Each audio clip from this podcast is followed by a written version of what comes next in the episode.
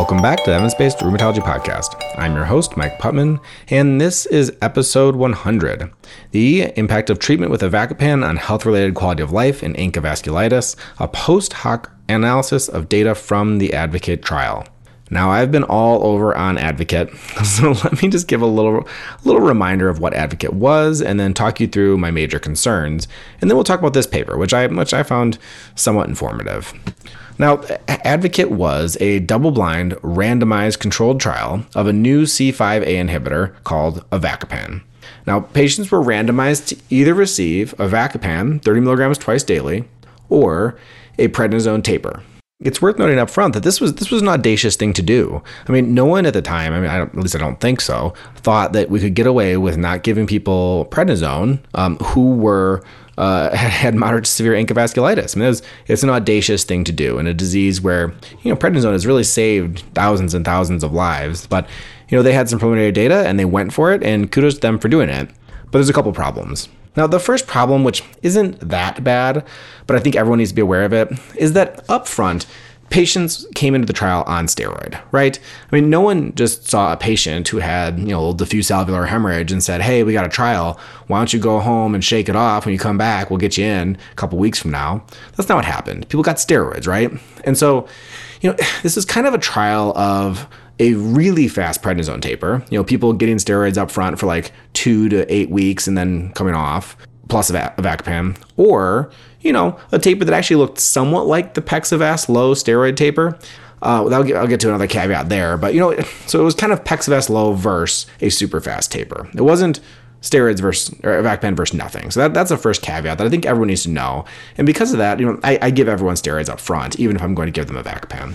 Now, the second caveat is a little more problematic, is that at week 20, patients were tapered off of uh, prednisone completely if they're randomized to the prednisone arm.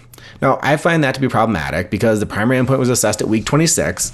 And man, I just, I really think that last couple milligrams of steroids matters. And I, I don't, I, I, don't know what we would have seen had we kept the steroid people there. Ultimately, the, the data at, you know, the, the endpoint at week 26 was non inferiority, and they met that endpoint. Looked about the same in both groups. So I don't think that's a big caveat, but I do wish that people in that prednisone group had maybe continued onwards a little longer. And that gets me to the biggest problem with Avac- with Advocate, which is that people were randomized to Avacopan or prednisone, right?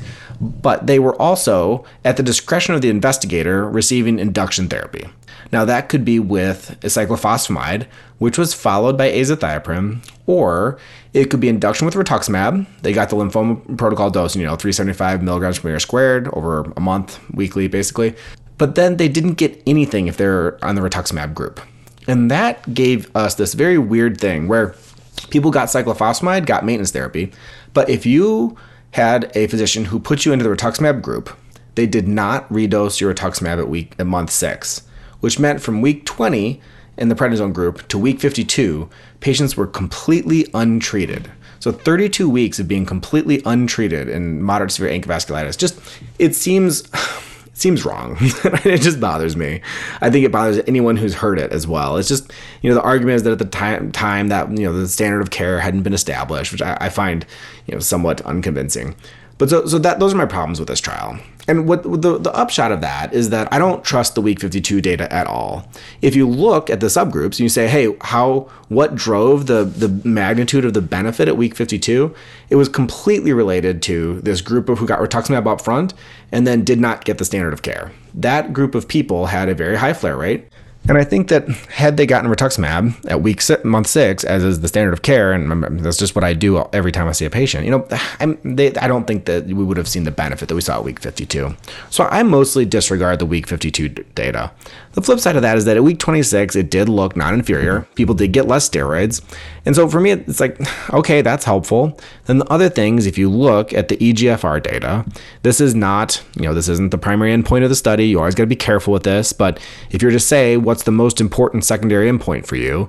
I mean, EGFR is high up there. I'd say health related quality of life, not going on dialysis, and you know EGFR is in the top three.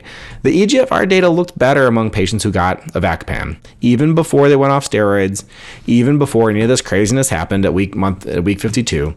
And so the, I just can't shake the feeling that that EGFR data matters. But like I just said, the other thing that matters to me is health-related quality of life. And in the initial publication, they did report some of this, but you know, as per usual, they kind of delay it. And so now we get to hear about all of the health-related quality of life measures, and I'm, I'm going to go through those today. So we talked about the, the or the advocate study already, so I'm going to skip going through that. But I'll tell you that they had pre-specified secondary outcomes that that assessed health-related quality of life. Those include the SF36, which is kind of the standard one. I think any any study that's assessing assessing health-related quality of life does this. EQ5D, 5L, and EQ5D. I I find these kind of redundant, but fine. Um, and then a couple of other little things that they reported the original manuscript. Now, briefly, the statistical approach for this manuscript is not not super exciting because this wasn't the primary outcome measure. Um, they looked at this over the modified intention to treat population. They didn't adjust for multiple comparisons, which I I don't know why you don't just do that, but I think a lot of the time we don't, and so that's fine. Patients were um, looked at within their strata, was just fine. So you know the stats are all okay. So let's just get to the results. So the the main finding is that the the the SF36 data, which I find quite quite interesting. Now there's two like overarching components to the SF36. It's worth googling SF36 if you've never seen it. It's a bunch of things about like are you able to do things, how's your energy, how do you feel, etc. Um, there's a physical component summary and a mental component summary that they reported here. The physical component summary score, it you know it looked better if you were on the avacopan group. Um, at week 26, your improvement in SF36 from baseline was 4.4 points, versus 1.3 points if you were in the prednisone group. Now, those points don't really intrinsically mean anything to you, right? Which is why we have minimally clinically important differences. So these are validated ways to say, you know, how much of an increase on the SF36 counts. Like, what is that? What's the minimum increase in quality of life that a patient would actually realize and experience and say, hey, I am better off? And the answer is about 2.5 points. So what this tells you actually is that you know patients who were in the avacopan group had an improvement in their quality of life at week 26 such that they would have noticed it. Like they basically said, Hey, I do actually feel better. I mean, they did it by filling out enormous surveys repeatedly. But if you look at the, the, the magnitude of difference, they did feel better. Now, people in the prednisone group also, their SF36 went up, but it didn't go up by more than the MCID. So what that tells you is that, you know, they did feel a little bit better, but not the minimally clinically important difference that we would usually say is, you know, success. And so, honestly, that means a lot to me. You know, my goal as a rheumatologist is to make people live longer and live better. And this tells you that getting a avacopan appeared to increase your um, physical wellness um, 26 weeks in.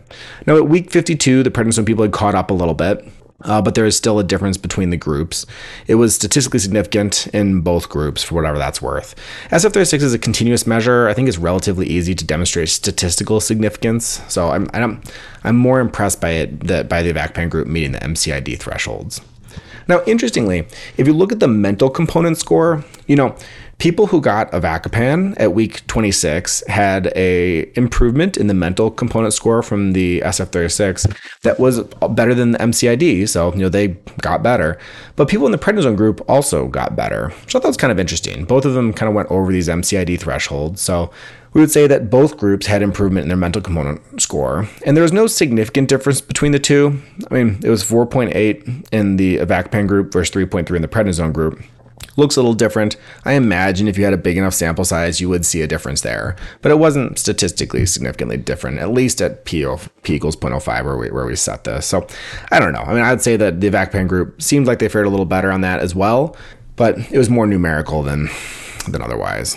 They, they looked at a bunch of the domain scores as well, and they, they in the article they had these little spidergrams, which I find kind of opaque and confusing. But the idea is that they kind of make a little spider web and they put the various domains that are part of the SF36 onto the little spidergram, and you know, so there's physical functioning, you know, bodily pain, general health, vitality. There's all these domain areas, and they graph, you know, where were you at baseline, and and then it gets bigger. You know, if you're for the wheat prednisone group, then it gets even bigger at the avacopan 26. So, and then they show what people who were age and sex matched to U.S. norms, how they did, and I, I thought that was kind of interesting. You know, because I, I want to know have we gotten people back to the baseline that you would expect? The answer is no. So it Across the domains, the people who got a avacopan generally fared better than people who got prednisone, but the people who got a avacopan at week 26 still did not look like they'd caught up to the Gen Pop. You know, the Gen Pop people were still doing better. I mean, and that's particularly true for the general health domain. Look at people in the general population we're doing, you know, just just better in their general appraisal of their health, which is not not surprising, right? I mean, people have vasculitis. You wouldn't expect them to say that their general health is is great. Um, and then their role in the physical domain, they also said that they weren't quite there. Now, at week 52, you would have expected some of this to catch up, and it kind of didn't. The general health and the role physical domain still still lagged behind the general population, and I don't know if this is related to the accrual of damage um, or to the fact that the person knows that they have this um, very serious disease. I'm, I'm not sure what drove that, but it's worth noting that it was um, it was still below how people in the general population would have done. Now we also gave um, the the EQ 5D ratings. You know, EQ 5D has um, similar similar um, similar kind of like opacity in the numbers. You know, you go up by a certain number of points, and then they calculate least squares means. So it's a bunch of stat statistical gobbledygook. Let me just say that on the EQ 5D people randomized to the prednisone group um, did not appear to um, improve a whole lot, whereas people who got the avacopan group uh, did at week 26. And then at week 52, the difference was even more stark. People um, on the EQ5D, they improved above the MCID threshold, and they were significantly more likely to have improved than people who were randomized to the prednisone group. Now, same thing for the the EQ5D 5L VAS score, which is I guess a little more specific to these these the specific disease. Uh, they, they similar findings, you know, statistically significantly different in the avacopan group as compared to the prednisone group. So, I, I I'm to put this up there along with the EGFR data where you know, at week 26, it looked like this was helpful, and it looked like this was helpful in a way that mattered. A weird kind of caveat to this is that, you know, maybe it's just that prednisone makes people miserable. You know, we all know when you put people on prednisone, some people love it and say, like, my life is better, I'm so happy. But man, a lot of people say, I feel terrible. I can't sleep, I'm anxious, I don't feel like myself. Um, you know, my blood sugars are up, I'm carrying extra weight, I'm bloated. People just really hate being on prednisone. And so it seems plausible to me that the benefit here isn't so much from avacopan, but that the benefit is actually from prednisone, not being on prednisone. Now, I mean, that's kind of a win for avacopan, I'd say, right? Because like, if you weren't going to give avacopan, you would give the prednisone. But just remember, every time I think about this, I think about the LoVAS study. The LoVAS study was published in JAMA about five months, six months after um, the Advocate study, and in the LoVAS study, they just gave people a very short prednisone taper, even shorter than the PEXIVAS low. And in LoVAS, they got away with it. it I, I, just always wonder how much prednisone people actually need. And I'm a big fan of comparative effectiveness trials. I'm a big fan of them trying to put uh, avacopan against prednisone. I mean, that was cool, but man, I really wish there was a placebo group that just got nothing. You know, I want to know what it looks like to get nothing. And in a way, we kind of did get that because the people who were randomized to prednisone and got rituximab for induction therapy, they got nothing and they, they did poorly. So I guess it's probably not a good idea. But I, I do wonder if maybe it's just the absence of prednisone that drove this purported benefit. You still get credit for that.